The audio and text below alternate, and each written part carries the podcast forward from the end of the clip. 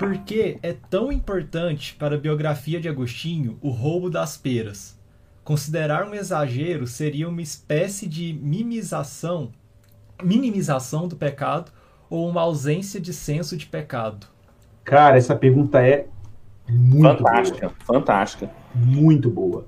E, e, isso foi uma das coisas que mais me deram uma pancada quando eu li isso em Confissões. Porque, cara, você, você podia falar assim, velho, o cara era um vida louca.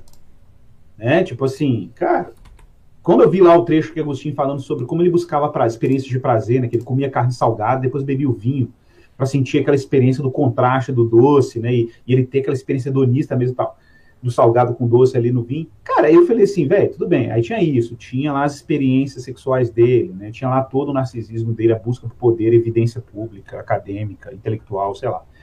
E aí você vê a experiência dele no maniqueísmo, né? Como ele tentou instrumentalizar a relação dele com Ambrósio. Então, quando você vê tudo isso, você fala, velho, esse cara é um picareta, tinha várias razões para se arrepender e ver o pecado dele. Não, aí vai ver o pecado aonde? No evento da pera.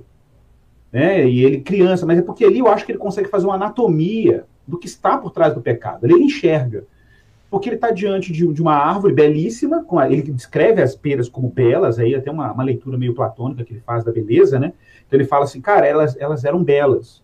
E a gente destruía as peras pelo, pelo mero prazer de deformar a beleza. Eu tentei isso anotado no Confissões, que ele fala assim, ele fala, naquele momento era uma experiência de, de como se ele fosse Deus, ele estava acima do bem e do mal. Cara, essa frase, ele estava acima do bem e do mal, ele brincava de divindade, né? Tipo assim, cara, eu posso destruir. Tipo, se eu posso destruir. Aquilo ali, para mim, deu um impacto gigantesco, cara, porque eu me lembrei da minha própria experiência de arrependimento. E assim, claro, eu cometi vários pecados muito terríveis ao longo da minha vida, mas o pecado que mais trouxe para mim evidência da queda foi um dia que eu estava com colegas na rua, quando você tem púlpito, né? E aquela coisa de adolescente, senso de pertencimento, você quer ser, fazer parte da galera, normal. E aí um grupo, cara, tinha um grupo no meu bairro, Pedro, nunca te confessei esse pecado, tinha um grupo no meu bairro que chamava os Vândalos Anônimos, era o nome da galera. Os caras eram pichador, aquela coisa toda. É, isso lá em Cabo Frio, no Rio de Janeiro. Cara, pensa na pira. A gente andando na rua com a galera, velho. Aí veio um menino, cara, que era um padeiro. Esse menino vendia pão na bicicletinha, pá. Cara, a galera juntou no menino, velho. Foi um troço assim totalmente mal. E aí os, os caras viraram, cara, a cestinha de pão do moleque no chão, começaram a pisar no pão do moleque, velho. E eu, querendo me sentir parte da galera, fui pisar no pão também. Mano, isso deu uma treta gigante, porque isso chegou na minha mãe. O padeiro foi lá na casa da minha mãe e falou assim: Ó, seu filho fez isso. Minha mãe nem acreditou, velho.